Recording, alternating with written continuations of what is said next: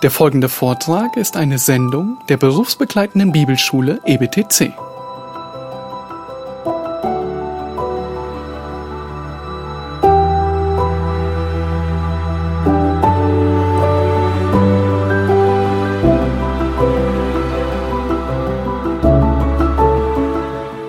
Singen ist etwas unfassbar Schönes. Musik ist etwas unfassbar Schönes. Ähm, ich hoffe, ihr habt das Singen gerade genauso genossen wie ich. Ähm, die, es ist sowohl der Text, die Botschaft des Liedes, wie auch die Melodie, ähm, die Harmonie, die beides gemeinsam trägt und vermittelt. Das ist unglaublich. Und heute werden wir uns in dem Text, den wir uns anschauen werden, genau das ansehen. Und zwar, dass die Rolle der Frau eine großartige Komposition ist, die sowohl das Wort wie auch den Wandel mit sich bringt. Die Rolle der Frau ist eine große Komposition Gottes. Nun denkst du vielleicht, sehr schön, ich freue mich auf eine wundervolle Melodie.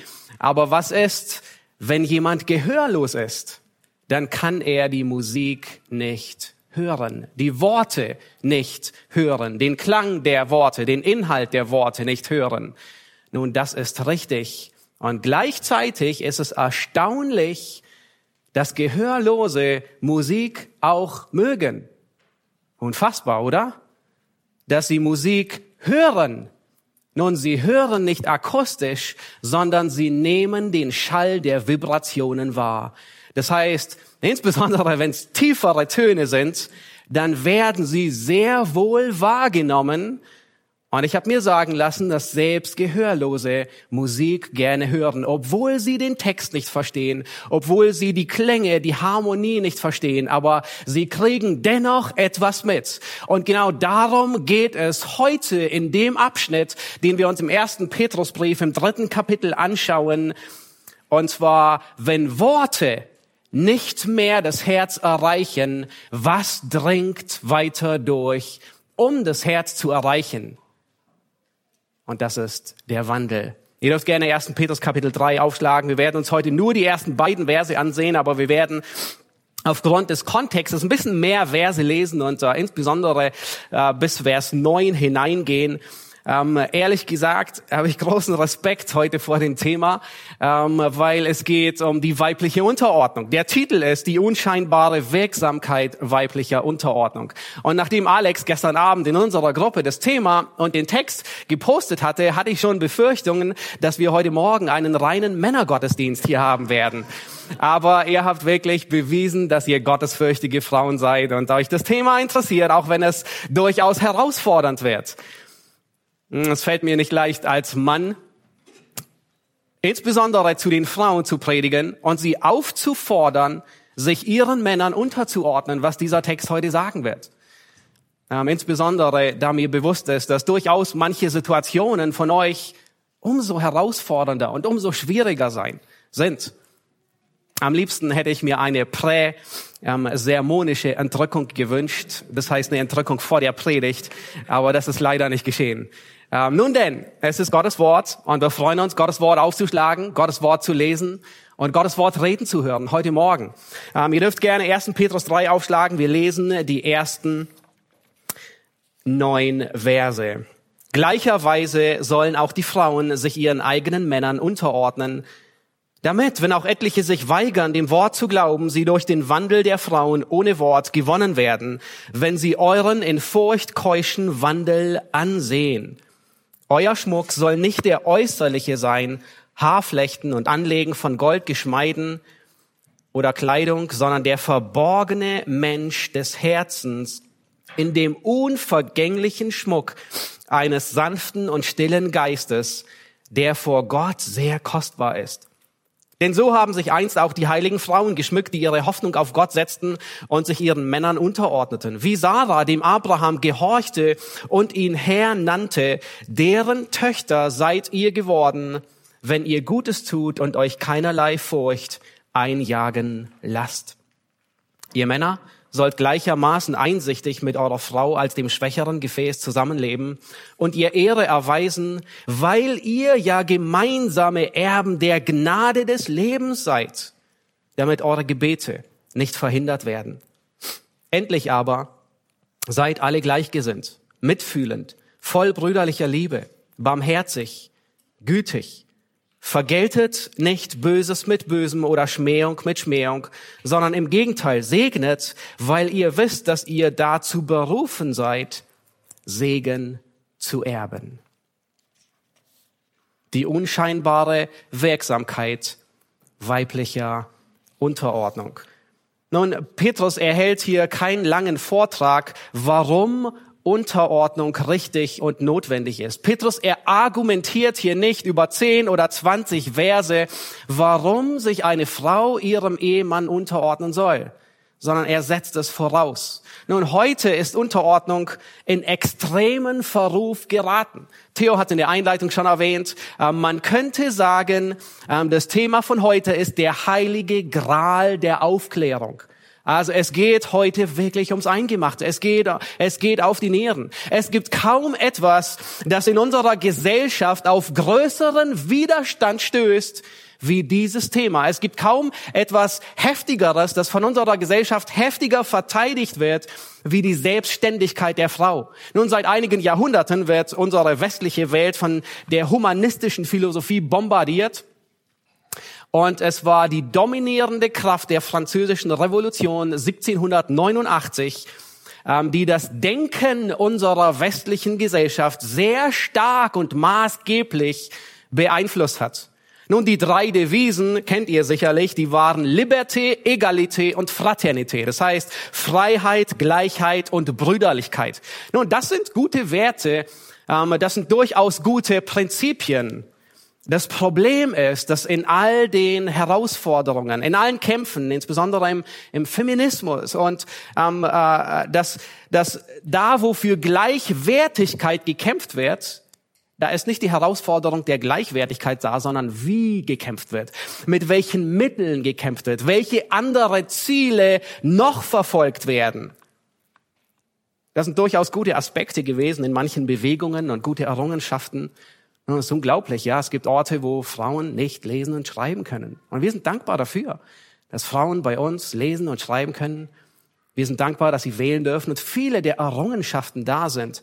Aber das Problem ist, mit der feministischen Bewegung, sie hat gleichzeitig großen Schaden an anderen Fronten angerichtet.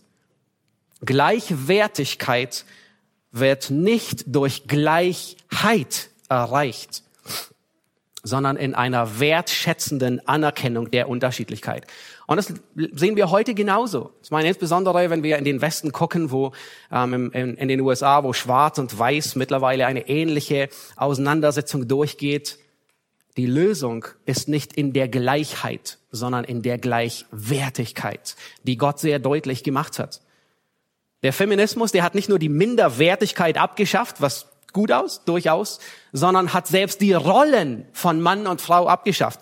Nun, die Grenzen in unserer Gesellschaft zwischen Männlichkeit und Weiblichkeit, die sind so unscharf, die sind so aufgeweicht, dass man gar nicht mehr weiß, was ist denn wirklich maskulin und was ist feminin.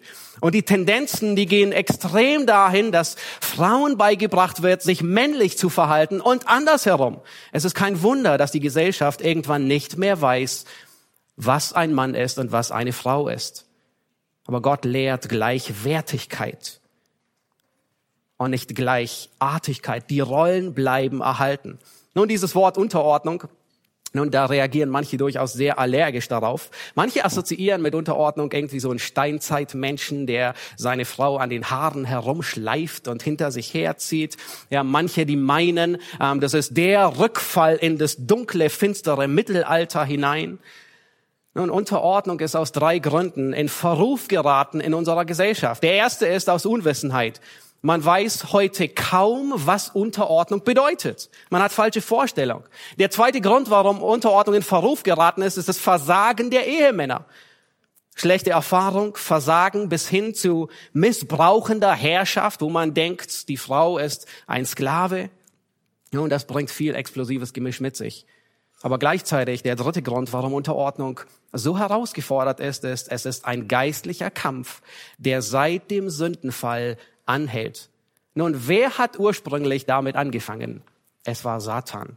Satan hat rebelliert. Er war mit seiner Stellung, mit seiner Rolle nicht zufrieden, sondern er wollte die Stellung Gottes innehaben. Das machen Jesaja 14, Hesekiel 28 sehr deutlich. Und im Garten Eden hat Satan Adam und Eva die Rebellion beigebracht. Sie hatten Unterricht in Rebellion 101. Ähm, wie werde ich ein guter Rebell?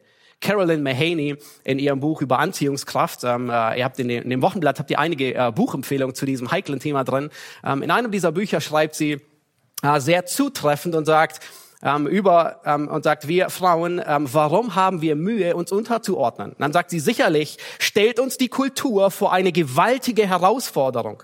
Die Ehefrau, die sich unterordnet, wird mit einer ungesunden Mischung an Verachtung und Mitleid behandelt. Die Arme.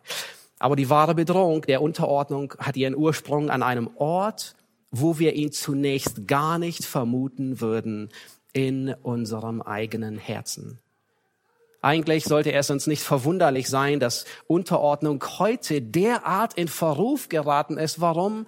Weil Satan alles verdreht, was gut und kostbar ist. Alles, was gut ist, will er fade machen und alles, was kostbar ist, dem versucht er eine hässliche Fratze aufzuziehen. Immer wieder müssen wir uns in Erinnerung rufen, nur weil eine Gabe von der Sünde pervertiert wurde, ist sie nicht verkehrt. Nun, von wem kommt hier dieser Befehl in 1. Petrus 3, Vers 1 zu der Unterordnung? Es ist Petrus, der diesen Brief schreibt aber die Idee der Unterordnung, die ist nicht von Petrus. Die Idee der Unterordnung, die ist nicht von uns Männern. Die Idee der Unterordnung, und manche meinen, es kommt von einem chauvinistischen, frauenverachtenden, frauenfeindlichen, herrschsüchtigen Mann. Aber nein, das stimmt nicht. Die Idee der Unterordnung, sie kommt von Gott. Unterordnung ist nicht eine, eine Folge des Sündenfalls. Gott gab Unterordnung nicht, um die Frauen zu ärgern, sondern Unterordnung hat ihr Abbild in der Trinität, in der Dreieinigkeit. Unterordnung ist dort erforderlich, wo Einheit gelebt wird. Je stärker die Einheit ist, umso notwendiger wird die Unterordnung. Nun, vielleicht denkst du, oh, ich, ich empfinde gar nicht den, die, die Dringlichkeit der Unterordnung. Und das kann man durchaus sagen. Wenn eine Ehe mehr einer Wohngemeinschaft gleicht, dann ist Unterordnung so gut wie gar nicht notwendig, weil jeder tut, was ihm beliebt und man arrangiert sich, miteinander klarzukommen. Aber je mehr die Ehe zu einer Einheit wird von Mann und Frau, umso stärker ist die Unterordnung der Frau und die Liebe des Mannes gefordert. Nun, vielleicht sitzt du da heute Morgen und du denkst, ah, gilt dieser Text eigentlich mir? Das habe ich gerade vorhin gehört. Jemandem, er war keine Frau und sagte, ja, ist eigentlich kein Text für mich. Nun, wenn du verheiratet bist, ja, dann hör gut zu. Aber vielleicht sitzt du da und du bist eine junge Lady und du bist noch nicht verheiratet oder schon eine erwachsene ähm, Lady. Nun, es bedarf von Vorbereitung. Falls du irgendwann planst zu heiraten, dann bereite dich darauf vor. Nun, wenn du noch Single bist, dann sind wahrscheinlich die größten Fragen, die du dir stellst, ähm, äh, welchen Mann du heiratest. Ist er hübsch? Ist er sympathisch? Nicht? Ähm, wir können äh, hier weitermachen. Ja, ist er lustig? Kann ich mich mit ihm gut unterhalten? Aber das ist nicht eine der entscheidendsten Fragen, sondern eine der entscheidendsten Fragen, die mit in deinen Auswahlkatalog hineinkommen ist, ist das ein Mann, dem ich mich mein Leben lang unterordnen will? Das ist eine große, entscheidende Frage. Das heißt, wenn du Single bist, noch nicht verheiratet bist und vielleicht irgendwann planst du heiraten als Frau, dann ist die Predigt enorm wichtig für dich. Du musst vorbereitet sein. Du musst wissen, will ich bin ich bereit, mich diesem Mann mein Leben lang unterzuordnen, ihm zu folgen? Vielleicht bist du in einem gottesfürchtigen Elternhaus aufgewachsen und du hast bei deinen Eltern miterlebt, wie Unterordnung ausspielt. Du hast bei deinem Vater geistliche Leitung erfahren und gesehen und du hast gesehen, wie deine Mutter sich biblisch unterordnet. Nun preis den Herrn, wenn du gute Vorbilder hattest. Das ist aber nur die halbe Miete. Du hast vorgelebt bekommen und nun bist du dran, es zu praktizieren. Deswegen sagt Paulus in Titus 2, es bedarf gottesfürchtiger älterer Frauen, die Jüngere anleiten.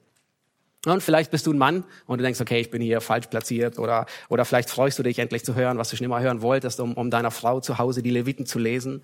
Nun gilt dieser Text für Männer, für verheiratete Männer. Ja und nein. Nun, für wen gilt dieser Text? Schaut euch nochmal Vers 1 an. Paulus sagt, gleicherweise sollen auch die Frauen sich ihren Männern unterordnen. Nun, dies ist ein Gebot direkt von wem? Direkt von Gott und direkt an wen? An die Frauen. Nun, lieber Ehemann, dieser Befehl hat nichts mit dir zu tun, außer dass du das Objekt dieses Befehles bist. Dieser Befehl hat nichts mit dir zu tun. Lieber Ehemann, du wirst nirgends aufgefordert im Alten und im Neuen Testament, die Unterordnung deiner Frau zu erzwingen, sie einzufordern oder zu überwachen. Im Klartext bedeutet das, dass du bitte kein Unterordnungstagebuch führen sollst wo du immer deutlich aufschreibst, wie sie sich verhält. Auch sollst du keinen Unterordnungsscore aufstellen, den du so einmal die Woche durchgibst und sagst, so wie, wie ist das Barometer der Unterordnung? Nun, Unterordnung ist nicht ein Männerrecht, das du einfordern kannst. Nun, wir kommen in Vers 7 noch zu der Aufgabe von uns Männern. Unsere Anordnung lautet, die Ehefrau zu lieben, unabhängig, ob sie sich unterordnet oder nicht. Lieber Ehemann, du bist nirgends aufgefordert, das zu überwachen. Für mangelnde Unterordnung wirst nicht du vor dem Herrn gerade stehen, sondern deine Frau wird vor dem Herrn gerade stehen. Das bedeutet nicht, dass wir Sünde ignorieren, aber das bedeutet, dass wir uns dessen bewusst sind. Die Art und Weise, lieber Ehemann, wie du deiner Frau hilfst, sich dir unterzuordnen, ist, indem du nicht jeden Tag ihr an den Kopf wirfst, die würde sich nicht unterordnen. Tun einige, leider sondern indem du sie liebst, wie Christus die Gemeinde geliebt hat. Dazu kommen wir noch, das ist Vers 7, aber nicht heute, in den nächsten Wochen. Und wir sehen diese Unterordnung sogar in der Trinität. Das heißt, wenn völlige Liebe da ist, dann wird die Unterordnung nicht erzwungen, sondern freiwillig erbracht, sogar wenn es schmerzhaft ist. Und das großartigste Beispiel ist Christus selbst. Wir werden es uns gleich nochmal ansehen. Es gibt ein einziges Mal, von dem wir wissen, dass Christus es schwer gefallen ist, sich Gott unterzuordnen. Und Christus selbst drückt es in Worte aus und sagt, ist es möglich, so gehe dieser Kelch an mir vorüber, aber nicht mein, sondern dein Wille geschehe.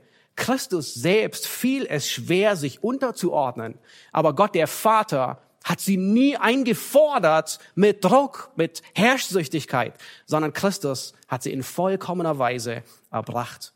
Nun, lieber Mann, wenn die mangelnde Unterordnung deiner Frau regelmäßig zum Thema bei euch zu Hause wird oder bei dir, dann ist es ein Barometer für dich, dass du sehr wahrscheinlich deine Rolle nicht verstanden hast und sie nicht praktizierst. Wenn du immer wieder drüber stolperst, über die mangelnde Unterordnung deiner Frau, dann lerne, bevor deine Rolle zu verstehen.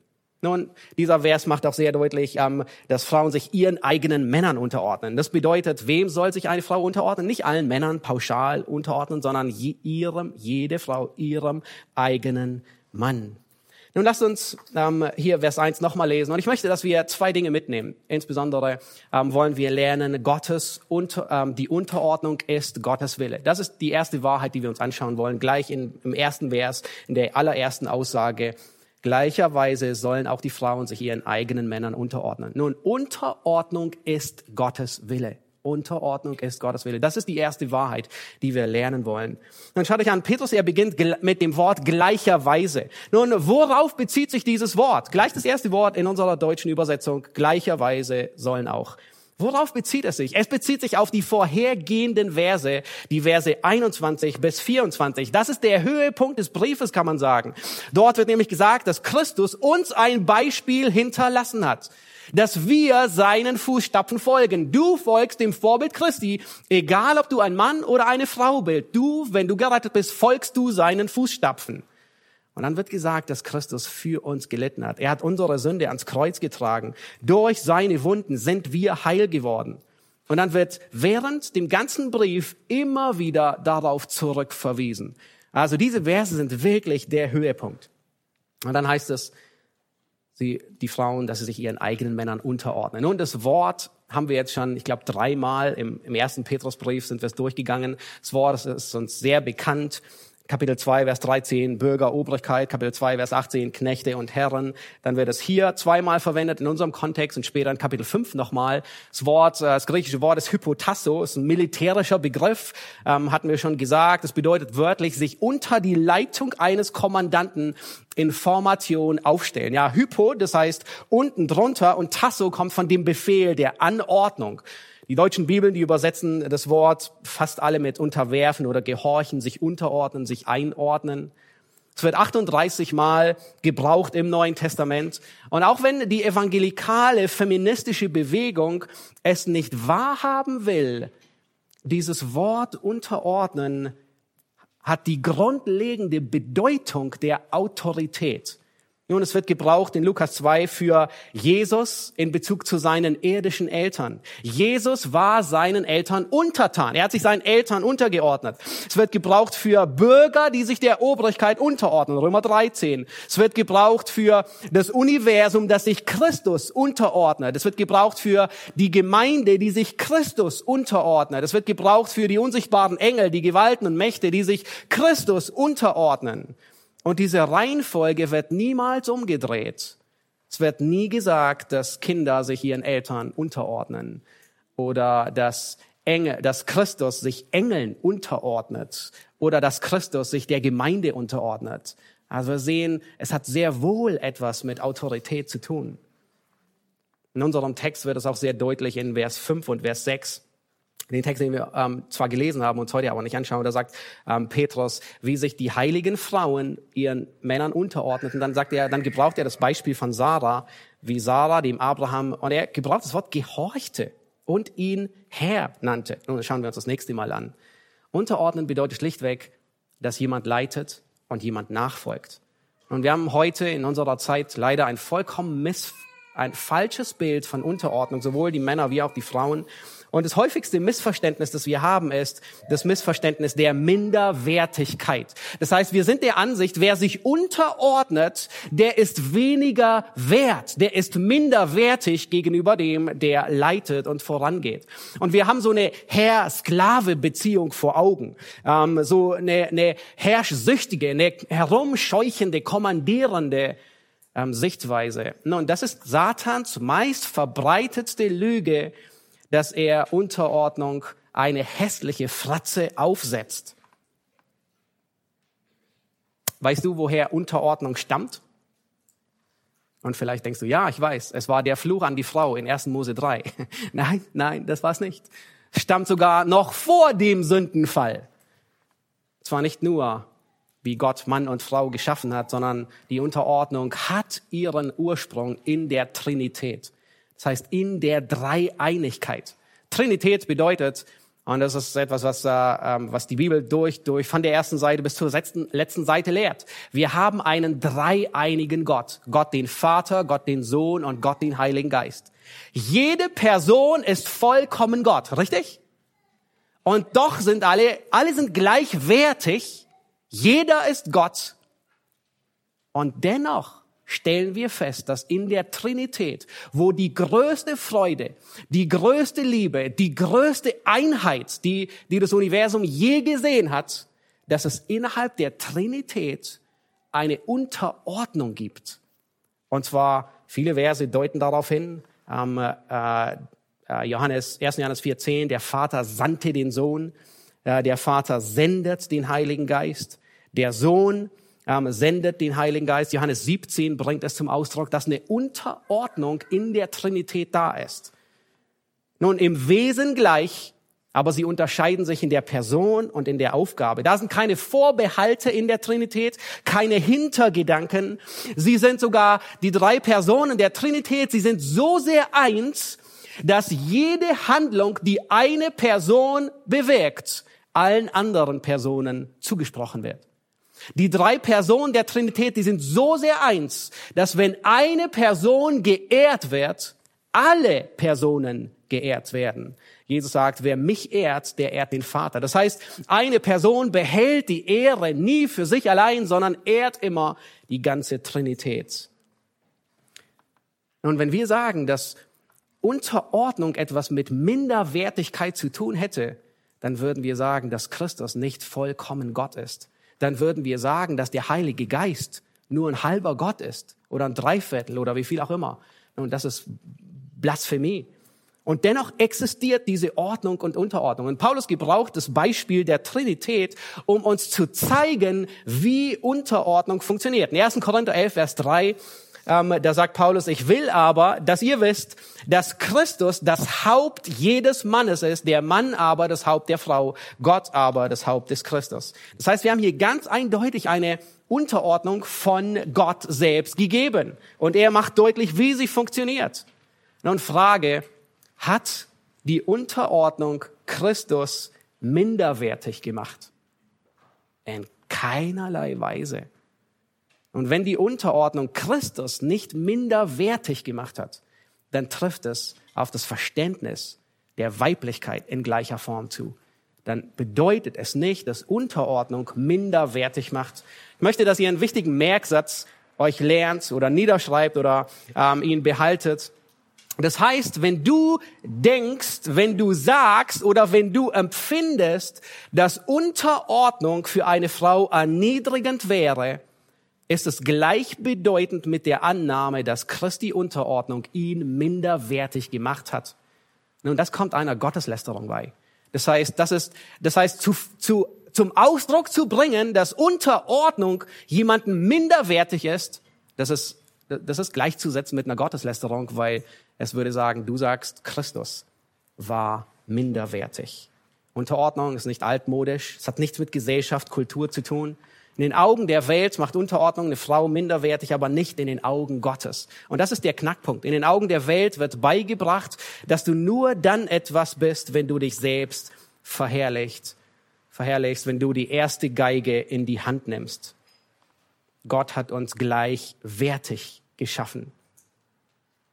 Gott hat eine hohe Sicht von Mann und Frau. Er hat in der Tat, er hat die höchste Sicht, weil er beide gleichwertig geschaffen hat. Und in der Schrift finden wir viele Beispiele dafür. Für gottesfürchtige Frauen sind insbesondere sogar Frauen, denen Jesus bei der Auferstehung zuerst begegnet ist. Frauen, die ihm gedient haben. Durch die ganze Schrift hindurch sehen wir Eva, Sarah, Rahab, Ruth, Hannah, Maria, Anna, die Prophetin, Martha und Maria, Maria Magdalena, Lydia, Aquila und Priscilla und, und ähm, die Liste könnte und so weiter fortgeführt werden. Das heißt, Gott hat eine hohe Sicht von der Rolle und der Stellung der Frau. Nun, ein weiteres Missverständnis ist, dass Leitung und Unterordnung etwas mit Fähigkeiten zu tun hat. Manche denken, Unterordnung bedeutet, der Ehemann ist immer schlauer. Und ich weiß nicht, ob das bei euch zu Hause zutrifft. Das ist nicht immer der Fall. Ja, ähm, ähm, der Ehemann hat nicht immer recht. Er ist nicht immer schlauer. Es kann durchaus sein, dass die Frau intellektueller begabt ist, dass sie ähm, in den praktischen Sachen besser umgehen kann, dass sie mit Geld besser umgehen kann, dass sie mehr Sprachen spricht, dass sie mehr Allgemeinwissen hat. Das hat nichts mit Unterordnung zu tun. Nun, es kann sein, durchaus mal geschehen, dass du denkst, das ist aber eine wirklich dumme Entscheidung. Nun, wenn es keine Sünde ist, dann gib Raum deinem Mann auch, dass er Fehler macht. Vielleicht musst du dir manchmal auf die Zunge beißen, um ihm hinterher nicht zu sagen, siehst du, ich hab's dir doch gesagt, dass es nicht funktioniert. Hättest du nur auf mich gehört. Unterordnung bedeutet nicht, dass die Ehefrau maximal Hauptschulabschluss hat und vielleicht noch irgendwie so eine Ausbildung in einer, in einer Hauswirtschaft oder so. Unterordnung bedeutet nicht, dass du deinen Verstand abgibst. Das ist, was gerne damit kommuniziert werden will. Unterordnung ist nicht an die Fähigkeiten geknüpft. Das heißt, du darfst auch nicht sagen, ich ordne mich erst unter, wenn mein Ehemann mir überlegen ist. Sondern unterordnen bedeutet, du folgst der Leitung deines Ehemannes. Und vielleicht denkst du bei dir selbst, was ist, wenn er sich ehrt? Was ist, wenn er eine falsche Entscheidung trifft? Nun, dann rede mit ihm. Unterordnung bedeutet nicht, ich darf nie etwas sagen. Es gibt ein einziges Mal, wir hatten es vorhin schon angesehen, dass wir wissen, dass Jesus es in Worte fasste, dass es ihm schwer gefallen ist, den Willen des Vaters zu tun. Es war der schwerste Schritt des ganzen Universums. Und er hat es in Worte gefasst und zum Ausdruck gebracht. Aber er blieb gehorsam. Das heißt, rede mit deinem Ehemann. Sag ihm, wie auch immer du ihn ansprichst, Liebling oder Schnecke oder Mausi oder welche Kosenamen auch immer du verwendest. Es fällt mir wirklich schwer, diese Entscheidung zu folgen, aber ich werde sie mittragen. Sage ihm, warum du denkst, dass es besser wäre, eine andere Entscheidung zu treffen. Und wenn es darauf ankommt, überlass das Ergebnis ihm und dem Herrn. Und hör gut zu, der Herr wird nicht dich als Ehefrau für den Ausgang der Sache zur Rechenschaft ziehen. Der Herr wird nicht dich für die Entscheidung, die er trifft, zur Rechenschaft ziehen. Er wird dich nur für deine Unterordnung zur Rechenschaft ziehen. Der Herr wird deinen Mann für die Entscheidung zur Verantwortung ziehen. Und das legt großen, große Verantwortung auf uns Männer. Unterordnung bedeutet ganz einfach, dass du das Ruder oder das Lenkrad, was auch immer du gerne in der Hand hältst, dass du es aus der Hand gibst und es Gott überlässt. Das heißt, Unterordnung ist eine Handlung des Glaubens. Unterordnung, da bringst du Vertrauen in Gott zum Ausdruck. In anderen Worten, du setzt dich auf den Beifahrersitz, ohne dass du das Lenkrad in der Hand behältst und, das, das, und deinen Fuß am Bremspedal lässt. Ich habe eine Definition kurz zusammengefasst, ähm, was Unterordnung ist. Ihr könnt sie euch gerne notieren. Vielleicht verbessern wir sie noch von Predigt zu Predigt.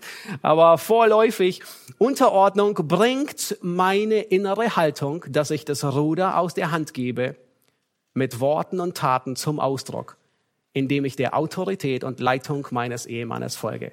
Nun, das ist ungefähr eine Definition, was die Bibel davon versteht. Du bringst, das ist eine innere Haltung, dass du das Ruder aus der Hand gibst und es wird in Worten und in Taten zum Ausdruck gebracht, dass du dich der Autorität und der Leitung deines Mannes unterordnest. Elisabeth Elliot, viele von euch kennen sie, ähm, die ähm, Frau des äh, Missionaren Jim Elliot, der bei den Aukas war. Ähm, eine unglaublich gottesfürchtige ähm, Frau. Sie hat äh, auch ein Buch geschrieben ähm, über Unterordnung und da sagt sie, die Aussage, also sich unterzuordnen, meint sie, die ist einfach. Nicht leicht für Frauen wie mich, aber einfach, das heißt, ich verstehe sie nur zu gut. Und dann sagt sie, wie Mark Twain einmal sagte, ich habe mehr Mühe mit den Bibelstellen, die ich verstehe, als mit denen, die ich nicht verstehe. Und beim Durchstudieren des ganzen Themas habe ich immer, immer wieder gemerkt, was ist denn nun? Wie kann man Unterordnung beschreiben und definieren? Und äh, Elisabeth Elliot fasst es sehr kurz zusammen und sagt, es ist nicht schwer zu verstehen. Wir haben nur Herausforderungen, es umzusetzen. Frage an dich als liebe Ehefrau, bist du eine gute Nachfolgerin? Ist dein Rat, den du deinem Mann vielleicht gibst, ein Rat oder ist es mehr als ein Rat? Ist es vielleicht schon eine Erwartung? Wie sieht es aus, wenn dein Wunsch nicht umgesetzt wird? Bist du eingeschnappt? Bist du nachtragend? Bist du zornig? Reagierst du verletzt? Wirst du bitter? Bist du beleidigt, wenn dein Ehemann dich korrigiert? Hast du manchmal die Hosen an, mehr als du anhaben solltest? Ich meine jetzt nicht physische Hosen, sondern sprichwörtliche Hosen. Versuchst du deinen Mann zu verändern, ihn zu lenken, ihn zu manipulieren? Wie redest du über deinen Mann? Vielleicht bei der Arbeit, wenn ihr so eine Männer-Läster-Runde in der Pause einführt und jeder über seinen Ehemann herzieht. Vielleicht redest du sogar in seiner Gegenwart schlecht über ihn. Demütigst du ihn? Verachtest du ihn? Nun, wenn ihr in, in, in, mit, mit Freunden redet, musst du immer das letzte Wort behalten. Vielleicht sind die Angaben, die er gerade getroffen hat, nicht ganz so präzise, wie du es dir vorgestellt hast. Und du musst ihn immer korrigieren. Immer. Und kannst es nicht stehen lassen. Nörgelst du an seiner Person, an seinem Charakter herum? Und das sind nur einige praktische Aspekte, wie er sich auswirken kann. Unterordnung fördert die Einheit der Ehe. Sie bringt Harmonie, sie bringt Freude hinein. Warum? Weil die Schachfiguren, die müssen nicht jedes Mal neu definiert werden, sondern es ist ganz klar, wer König und wer Dame ist. Und die wird klar, dass du nicht gegeneinander spielst, sondern dass ihr miteinander im selben Team spielt. Großes Beispiel ist Aquila und Priscilla, wie sie eine erfüllte Ehe führten weil sie in einer engen Beziehung zu dem Herrn standen. Und wenn du deinem Ehepartner näher kommen willst, dann ist es wie in einer Dreiecksverbindung. Vielleicht kennt ihr die, wo oben Christus steht und rechts und links ist Mann und Frau. Nun, je mehr sie sich zu Christus bewegen, umso mehr kommen sie näher zueinander. Es ist wie ein Dreieck. Je näher du dem Herrn kommst, umso enger wird deine Beziehung zu deinem Ehepartner werden. Bei der, bei der Vorbereitung las ich von einem gottesfürchtigen Ehemann, der schrieb, wir haben in unserer Ehe eigentlich sehr selten, fast nie über Unterordnung geredet. Und dann denkt man, huh, okay. Aber er sagte, jeder von uns war bestrebt, dem Herrn näher zu kommen. Und so wurde es nie zu einem Thema. Wir haben seltenst drüber geredet. Und ich denke, das spiegelt eine gesunde Beziehung wider. Das heißt, wenn du bestrebt bist, näher dem Herrn zu kommen, dann sollte es eigentlich kaum zu einem Thema werden. Ein großes Missverständnis in Unterordnung ist geistliche Reife. Das heißt, geistliche Reife ist gekoppelt an den, den man sich unter, unterordnet. Vielleicht denkst du, du kennst meinen Mann nicht. Er ist so unreif. Ich kann mich ihm nicht unterordnen. Vielleicht denkst du sogar, er ist ungläubig. Nun, mit diesen Versen macht Petrus genau das deutlich. Die Unterordnung ist nicht abhängig von der geistlichen Reife deines Mannes. Er kann ungläubig sein und er kann sogar ungläubig und sogar verhärtet sein. Das Ende der Stange.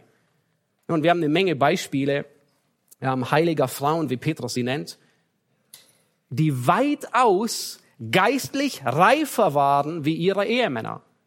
Und dennoch war es Gottes Wille, dass sie sich unterordnen. Ein großes Beispiel, vielleicht bist du auch darüber gestolpert, im Alten Testament ist Hannah, die Mutter Samuels und die Frau von Elkanah. Und sie war eine unglaublich geistliche Frau. Ich denke, ähm, von all dem, was wir lesen, war sie ihrem Mann an geistlicher Reife weit hoch überlegen. Das sehen wir insbesondere an ihrem Gottvertrauen und noch viel stärker in ihrem Gebet, das sie zum Ausdruck bringt, als Samuel ähm, zur Welt gekommen ist. Und dennoch ordnet sie sich unter. Ruth ist ein anderes unglaubliches Beispiel, ein Vorbild, wie man in aller Sanftmut, in aller Unterordnung sogar die Initiative ergreifen kann, um in manchen wichtigen Entscheidungen voranzugehen. Das heißt, liebe Ehefrau, du musst nicht warten abends, bis dein Ehemann zur Abendandacht ruft oder zum Gebet aufruft. Es kann sein, dass du in einer demütigen, unterordnenden Haltung sogar die Initiative dazu ergreifst. Timotheus und seine Mutter Euneke ist ein weiteres Beispiel dafür. Ausgerechnet in dem Fall, wo ungläubige Ehemänner da sind, sagt Paulus, äh, Petrus, sollen sie sich unterordnen. Nun, Unterordnung bedeutet auch nicht, dass man eigenmächtig handelt. Als Ehefrau notiere das. Das bedeutet nicht eigenmächtig zu handeln. Wir haben zwei fürchterliche Beispiele, in denen Frauen eigenmächtig Entscheidungen getroffen haben, ohne ihre Ehemänner und es zum großen Verhängnis wurde. Das erste ist Eva. Sie traf voreilig die Entscheidung, ich nehme einfach von der Frucht und esse und ich gebe meinem Ehemann. Es war eine voreilige, eigenmächtige Entscheidung im Handeln. Und die zweite, das zweite Beispiel ist Sarah. Sarah traf die Entscheidung, oh, Abraham, nun, sie hat nicht ohne Abraham, aber es war eine, eine vorher geschlossene Entscheidung, die sie fällte. Abraham, probier es einfach mit meiner Magd Hagar. Und wir wissen, ähm, Ismael wurde geboren und es hat bis heute ähm, große ähm, äh, verhängnisvolle Auswirkungen. Gleichzeitig ist es sehr ermutigend, wir werden nächsten Sonntag dazu kommen, dass Petrus ausgerechnet Sarah als großes Vorbild des Glaubens gebraucht. Sie wird nicht durch ihre Sünde stigmatisiert, sondern durch ihr Vorbild im Glauben. Ich möchte dich fragen, kennst du deine Kompetenz als Ehefrau? Weißt du, ob du in mit deinem Ehemann entscheidest oder ob du eigenständig entscheidest. Ein großes weiteres Missverständnis ist zu denken, der Ehemann sei die letzte Autorität. Das heißt, ich muss immer tun, was mein Ehemann sagt. Nun, das wird, das macht Petrus sehr deutlich. Er sagt in Vers 2, wenn sie euren in Furcht keuschen Wandel ansehen. Das heißt, die Frau, die, ähm, äh, wir haben jetzt nicht die Zeit, auf alles einzugehen, aber hier spricht Petrus nicht, dass die Frau Furcht vor dem Mann hat, sondern er spricht von der Gottesfurcht. In Vers 6 macht er das noch einmal deutlich, da wird es klarer, und er sagt, lasst euch in keinerlei Weise Furcht einjagen. Das heißt, für die Ehefrau ist der Mann nicht die letzte Autorität. Der, der Mann ist nur eine zwischengeschaltete Autorität. Eine Frau darf niemals bösem Verlangen ihres Ehemannes oder sündigen Plänen folgen. Ein Beispiel dafür ist Sapphira, die es mit dem Leben bezahlte, weil sie Ananias, ihrem Ehemann, in die Pläne gefolgt ist, Gott zu betrügen. Nun, Unterordnung bedeutet nicht, dass man Sünde ignoriert, sondern großen Herzen vergibt, nicht bitter wird. Du musst deutlich als Ehefrau zwischen Sünde und Vorliebe unterscheiden. Und wenn dein Ehemann deinen Erwartungen nicht genügt, ist es gleich Sünde oder ist es vielleicht nur deine Vorliebe? Unterordnung hat ihre Grenzen. Das heißt, wenn dein Wunsch deines Mannes mit Gott kollidiert, dann triumphiert Gott, dann hat Gott die Oberhand. Ein Missverständnis, ein weiteres Missverständnis, das letzte, das ich heute aufzähle, ist, dass Menschen häufig denken, eine unterordnende Frau ist eine passive, schüchterne oder eingeschüchterte unter und ähm, ist eine eingeschüchterte Frau. Dieses verzerrte Bild haben Menschen häufig vor Augen. Ich möchte einige Verse aus Sprüche 31 lesen und wahrscheinlich ist Sprüche 31 das letzte Kapitel, das ihr mit Unterordnung in Zusammenhang bringen würdet. Aber in Sprüche 31 wird eine tugendhafte Frau erwähnt, die, die vollkommen unterordnet lebt. Nun hör gut zu, ich habe sie nicht am Beamer, sondern habe nur einige Verse ausgewählt die davon sprechen. Sprüche 31, Vers 10, eine tugendhafte Frau, wer findet sie? Sie ist weit mehr wert als kostbare Perlen. Auf sie verlässt sich das Herz ihres Mannes. Sie erweist ihm Gutes, nichts Böses, alle Tage ihres Lebens. Sie kümmert sich um Wolle und Flachs. Bevor der Morgen graut, ist sie schon auf und bestimmt das Tagewerk für ihre Mägde. Also offensichtlich hat sie Mägde, die sie anleitet. Sie trachtet nach einem Acker und erwirbt ihn auch. Vom Ertrag ihrer Hände pflanzt sie einen Weinberg. Das heißt, sie verwaltet Immobiliengeschäfte. Sie gürtet ihre Lenden mit Kraft und stärkt ihre Arme. Sie sieht, dass ihr Erwerb gedeiht, ihr Licht geht auch bei Nacht nicht aus. Leinen und Purpur ist ihr Gewand. Vers 23, ihr Mann ist wohl bekannt in den Toren, wenn er unter den Ältesten des Landes sitzt. Kraft und Würde sind ihr Gewand und sie lacht angesichts des kommenden Tages. Warum? Weil sie gut vorbereitet ist für den kommenden Tag.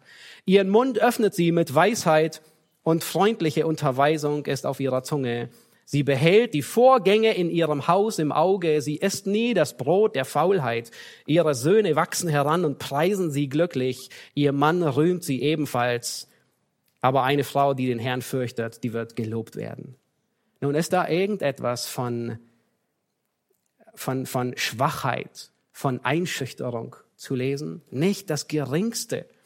Unterordnung bedeutet nicht, dass der Ehemann die Fähigkeit, die Kreativität, die Begabung seiner Frau im Keim ersticken soll.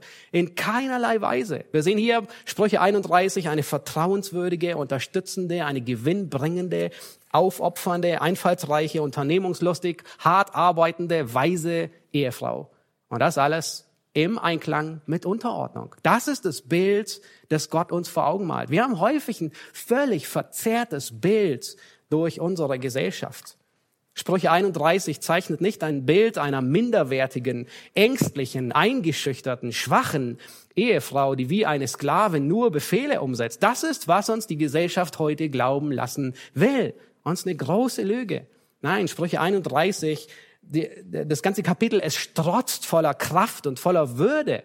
Sie ist weise, sie plant einen Acker zu erwerben unterordnen und Initiative ergreifen, widersprechen sich nicht. Das ist eine gottesfürchtige Frau, eine tugendhafte Frau. Sehr eindrücklich, wenn man sogar überlegt, wer diese Frau möglicherweise ist. Einige gehen davon aus, dass es Ruth sein könnte, die Urgroßmutter Davids. Ähm, eine unglaublich tugendhafte, gottesfürchtige Ehefrau. John Piper, ähm, viele kennen ihn ähm, er hat mit Wayne Grudem ein äh, großartiges Buch geschrieben über ähm, ähm, Mannsein und Frausein. Und in diesem Kapitel beschreibt er das äh, Zeugnis seiner eigenen Familie. Ich habe äh, einige Abschnitte, möchte ich vorlesen.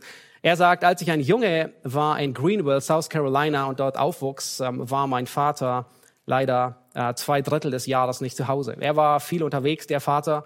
Ähm, er diente, ähm, arbeitete. Und dann sagt er, aber wir beteten ähm, für ihn. Meine Mutter, meine ältere Schwester und ich. Was ich damals lernte, war, dass meine Mutter allwissend war. Und dann beschreibt er, wie, wie, ähm, was er alles gelernt hat von seiner Mutter. Sie sagt, er sagt, sie kümmerte sich um die Finanzen, bezahlte die Rechnungen, verhandelte mit der Bank und den Gläubigern. Nebenbei betrieb sie noch eine kleine Wäscherei. Sie hat mir beigebracht, wie man den Rasen mäht, Stromkabel verlegt, Bermuda-Gras an den Wurzeln ausreißt, die Dachrinne streicht, den Esstisch mit einem Tuch poliert, Auto fährt, dafür sorgt, dass Pommes nicht in Speiseöl aufweichen. Sie hat mir Geografie beigebracht und zeigte mir, wie man ein Literaturverzeichnis erstellt und eine wissenschaftliche Arbeit über statistische Elektrizität ausarbeitet. Sie kümmerte sich um die Bauarbeiten, als wir einen Keller anbauten und griff mehr als einmal zur Schaufel. Es kam ihr nie in den Sinn, dass es irgendetwas gab, was sie, was sie nicht kann. Aber ähm, ähm, aber es kam mir nie in den Sinn, meine Mutter und mein Vater ähm, in dieselbe Kategorie zu stecken. Und dann schreibt er und sagt, beide waren stark, beide waren klug, beide waren gütig, beide küssten mich, beide versohlten mich, beide konnten gut mit Worten umgehen, beide beteten mit Inbrunst und liebten die Bibel. Aber ganz eindeutig war mein Vater ein Mann und meine Mutter eine Frau. Sie wussten es und ich wusste es. Und es war nicht in erster Linie eine biologische Tatsache. Es war allem voran eine Frage des Menschsein und der Rollenbeziehung. Wenn mein Vater nach Hause kam, war er eindeutig das Oberhaupt des Hauses. Er führte das Gebet bei Tisch an. Er rief die Familie zur Andacht zusammen. Er brachte uns zur Sonntagsschule und zum Gottesdienst. Er fuhr das Auto. Er führte die Familie dorthin, wo wir sitzen sollten. Er traf die Entscheidung, zum Mittagessen zu Howard Johnson zu gehen.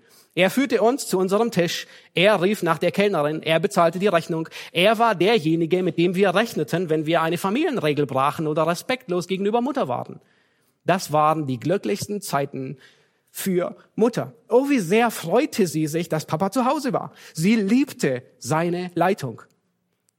Und dann sagt er einen interessanten Satz. Er sagt, später habe ich gelernt, dass die Bibel das als Unterordnung nennt. Aber da mein Vater die meiste Zeit weg war, übernahm Mutter auch die meisten Führungsaufgaben zu Hause.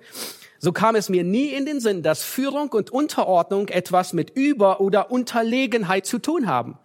Und es hatte auch nichts mit Muskeln und Fähigkeiten zu tun. Es war keine Frage von Fähigkeiten und Kompetenz. Es hatte mit damit etwas zu tun, dass ich mir, was ich mir als Kind nie erklären konnte. Und es hat lange gedauert, bis ich verstanden habe, dass es Teil von Gottes größter Güte ist, uns als Männer und Frauen zu erschaffen. Das ist sein Zeugnis über eine unterordnende und gleichzeitig sehr aktive und dienende Ehefrau. Nun, wir wollen den zweiten Teil von ähm, Vers 1 und Vers 2 uns anschauen und uns den zweiten Teil sehen, die zweite Wahrheit lernen heute in dieser Predigt, nämlich Unterordnung ist Gottes Werkzeug. Lass uns Vers 1 und 2 noch einmal lesen. Petrus sagt, gleicherweise sollen auch die Frauen sich ihren eigenen Männern unterordnen, damit, wenn auch etliche sich weigern, dem Wort zu glauben, sie durch den Wandel der Frauen ohne Wort gewonnen werden, wenn sie euren in Furcht keuschen Wandel ansehen. Und diese Verse gehören zu den ermutigendsten Versen, die spezifisch an Frauen gegeben wurden. Was Petrus hier deutlich macht, ist Folgendes. Er sagt zu Frauen, liebe Frauen, abgesehen vom Heiligen Geist, ist deine Unterordnung als Ehefrau, dein reiner Wandel, das einflussreichste Werkzeug im Leben deines Ehemannes.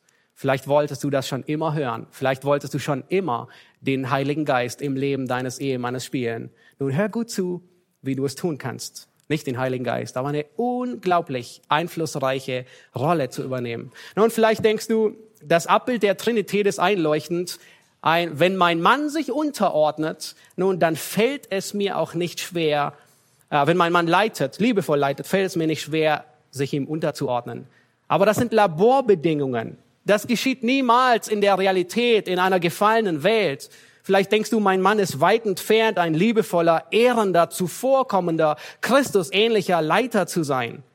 Vielleicht denkst du, inwieweit muss ich meine Verantwortung wahrnehmen, wenn er seiner nicht nachkommt?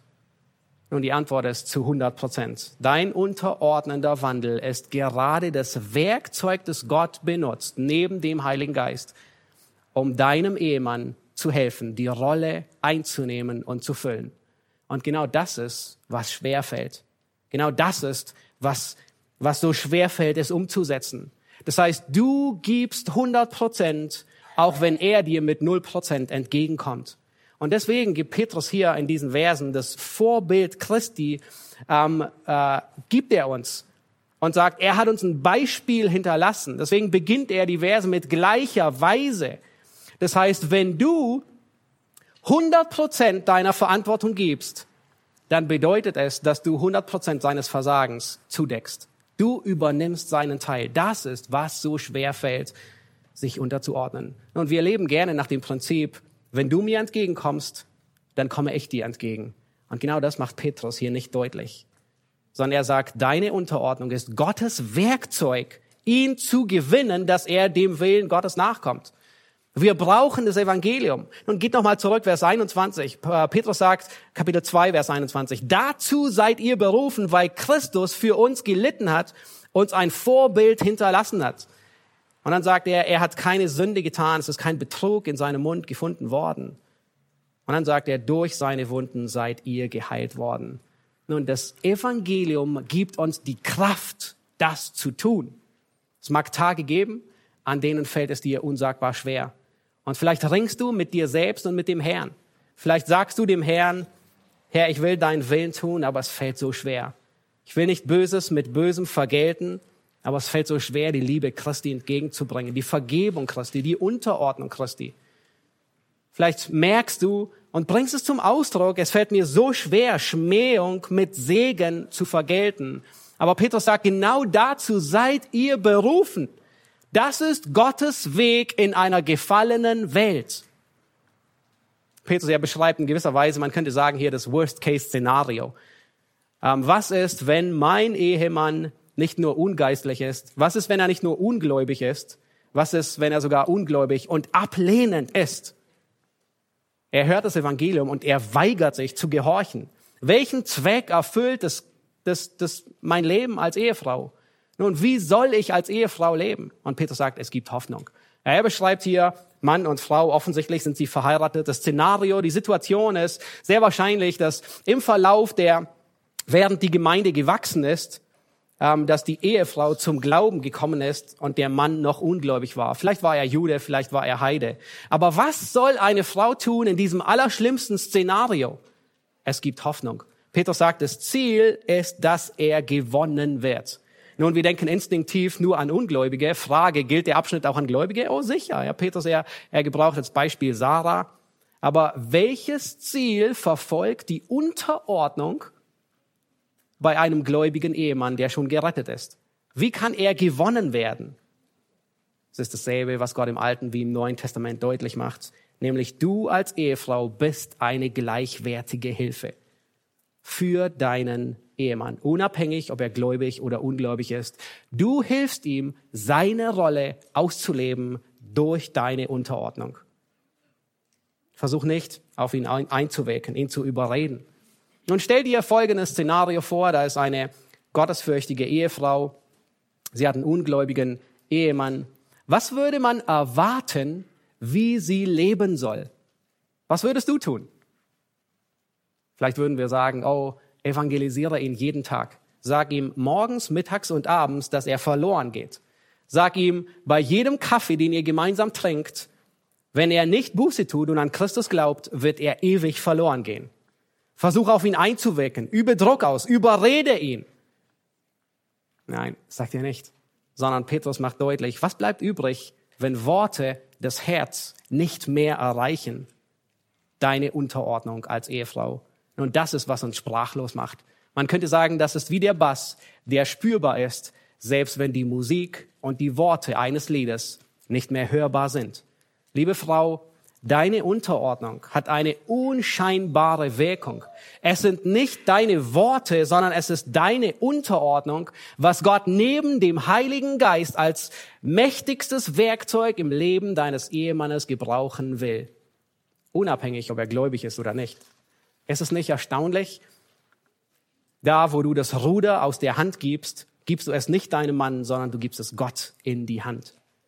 Ich nehme an, es, ist, es gibt nichts lieber, was eine Frau tun würde, wie den Heiligen Geist im Leben eines Ehemanns zu spielen, richtig? Aber es gibt einen Weg dazu, nämlich anders, wie du es dir vorstellst, indem du nicht das Ruder in die Hand nimmst, sondern indem du das Ruder aus der Hand gibst. Das ist das zweitwichtigste Instrument im Leben eines ungläubigen Mannes. Das spornt ihn an. Katharina Luther, die Frau von Martin Luther, sie war ein großartiges Vorbild von hilfsbereiter Unterordnung. Sie war nicht zurückhaltend, aber immer mit Ehrfurcht bedacht, nicht nörgelnd, aber so manchmal gab sie auf humorvolle Weise Rat. Und es, gab, es kam einmal vor, dass Martin mehrere Tage äußerst niedergeschlagen waren und er hörte nicht auf die Ermutigung seiner Frau Katharina.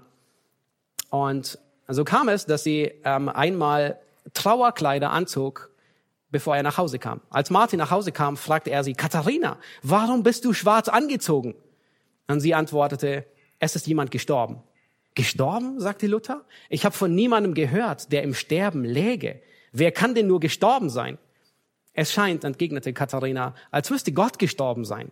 Denn du willst nicht aufhören, dir Sorgen zu machen. Nun, selbst da musste Luther lachen und er begann seine, ähm, sich zu hinterfragen und wurde wieder froh. Das heißt, es ist deutlich, dass selbst Unterordnung, in einer unterordnenden Situation kannst du deine gottgegebene Rolle einnehmen. Nun bedeutet dieser Abschnitt, dass man ohne Worte evangelisiert. So einige wollen hier sagen dass, oder rauslesen, dass man ohne Worte ähm, zum Glauben bringt. Nein, überhaupt nicht. Dieser Abschnitt macht sehr deutlich, dass die Ehemänner, die ungläubigen Ehemänner, das Wort gehört haben, aber es ablehnen. Das heißt, selbst wenn das Herz schon taub ist für die Worte, dann ist immer noch die Musik, die Vibration hörbar ihrer Frauen durch den unterordnenden Wandel. Wenn die Worte auf tobe Ohren stoßen, ist es ein Wandel, den Gott gebraucht, um tiefreichende Wirkung zu führen. Lieber Ehemann, wenn Gott dir eine Ehefrau gegeben hat, dann hat er sie dir nicht als Sklave, als Besitz anvertraut, sondern als Erben der Gnade Gottes, als Hilfe, als ein Gegenüber, damit sie dir hilft, den Willen Gottes zu tun. Liebe Ehefrau, diese Verse, die geben unglaublich viel Mut. Egal wie deine Situation aussehen mag, egal wie ungeistlich oder geistlich dein Ehemann ist, vielleicht sogar ablehnend, das mächtigste Werkzeug im Leben deines Mannes neben dem Heiligen Geist ist deine Unterordnung, dein reiner Wandel. Aber das Erstaunliche ist, dass Gott es auf eine Art und Weise tut, wie du es dir nicht vorstellen würdest. Nicht indem du das Ruder in die Hand nimmst und vorangehst, sondern indem du das Ruder aus der Hand gibst, indem du seiner Leiterschaft folgst. Dadurch hilfst du deinem Mann, den Willen Gottes zu tun. Du musst begreifen, dass du es nicht in der Hand hast, ihn zu verändern, sondern Gott überlässt und du setzt deine Hoffnung auf Gott. Deine Unterordnete, dein reiner Wandel haben reich, haben eine tiefe Reichweite. Nun, es ist keine Garantie. Vielleicht denkst du, was ist, wenn mein Mann trotzdem nicht zum Glauben kommt? War alles umsonst? Nun, dann hast du dich für Christus äh, untergeordnet. Du hast mit unvergänglichem Schmuck dich geschmückt. Und davon hören wir das nächste Mal in den nächsten Versen noch weit mehr. Nun möchte ich euch bald in einen Sonntagnachmittag entlassen, ähm, wo ihr darüber reden könnt. Ähm, es beinhaltet ordentlich Zündstoff, über dieses Thema weiter nachzudenken. Aber das ist Gottes Wille, dass wir es verdauen, dass wir nachsinnen über Gottes Wort. Lasst uns beten. Ihr dürft gerne aufstehen dazu.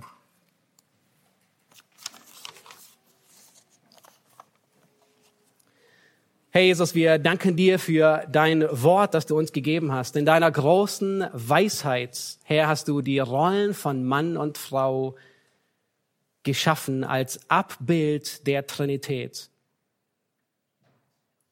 Herr, du hast den Mann begabt und gesegnet mit einer liebevollen Leitung und die Frau in einer sanftmütigen Unterordnung. Das ist die Art und Weise, Herr, wie du willst, dass Mann und Frau in einer Einheit leben und dienen.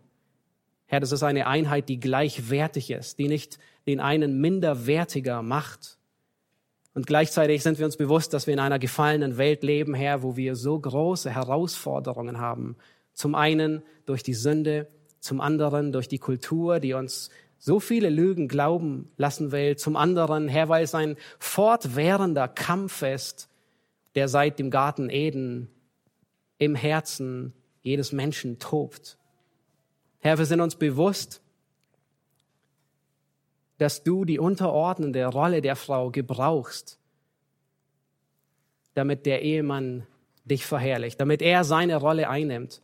Und Herr, ich möchte dich bitten, dass wir uns dessen bewusst werden, dass wir uns, dass wir mit Freude ähm, die Rolle annehmen, die du, du, die du uns zugedacht hast. Dass wir einander ermutigen, diese Rolle auszuleben und dass wir dich dadurch verherrlichen und Ehre geben. Herr, wir beten dich an. Amen.